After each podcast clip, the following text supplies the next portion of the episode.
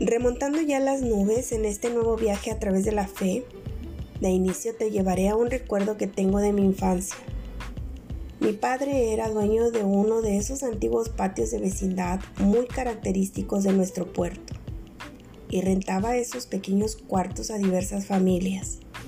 Entre ellas, rentaba una mujer de edad avanzada y ella vivía entre muchos triques y cachivaches. Me llamaba mucho la atención la forma en la que la señora nena acomodaba unas cajas de cartón. Las ponía alrededor de una silla vieja en donde ella se sentaba por horas. Lo peculiar de esto era que las formaba como si fueran personas con las que estaba interactuando.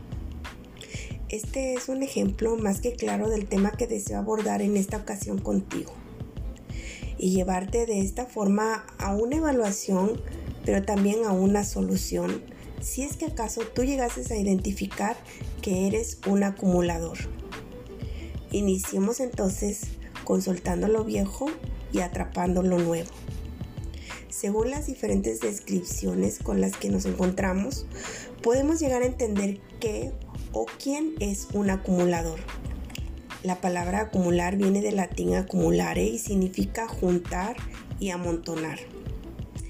Ese ejercicio incesante de guardarlo todo puede llevar a problemas serios de salud y de convivencia. Es además un claro síntoma de que algo no anda bien con una persona.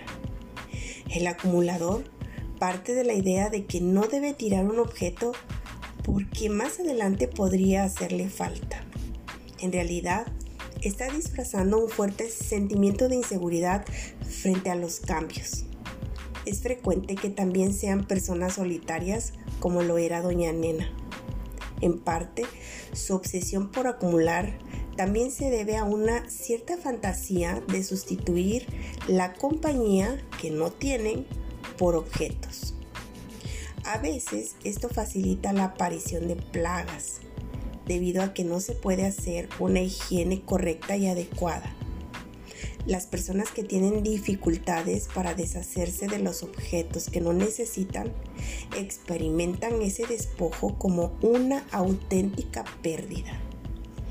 Llegan a sufrir un verdadero duelo si tienen que separarse de las cosas que conforman su mundo. Pero tú te preguntarás, ¿qué hay de malo en desear guardar esa máquina vieja que no funciona si era de mi abuelito? En realidad, lo que nos ocupa en este caso no es en sí el objeto, que como vimos anteriormente, quizá hoy sea un foco de infección o esté albergando animales rastreros. Lo que nos ocupa es el sentimiento, es darle a un objeto la personalidad de quien ya no está con nosotros y que no hemos dejado ir. Y que al hacer esto solo nos dañamos. Cada vez que contemplamos ese objeto, abrimos una herida en el corazón muy profunda. Si al término de estos temas llegas a la conclusión que soltar lo viejo es lo mejor que puedes hacer, entonces estás listo para atrapar todas las cosas buenas que desde el cielo están disponibles para ti. Tu vida habrá dado un giro de 180 grados para tu bien.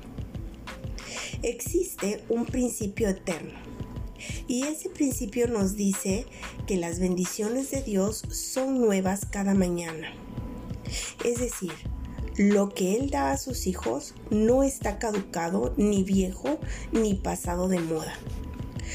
Todo lo de Él es nuevo, asombroso y produce alegría o bienestar a nuestro corazón. Y dígame, ¿quién no desearía tal regalo?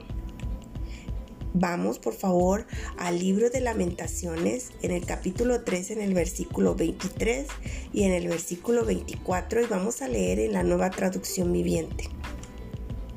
Dice de esta forma: grande es su fidelidad.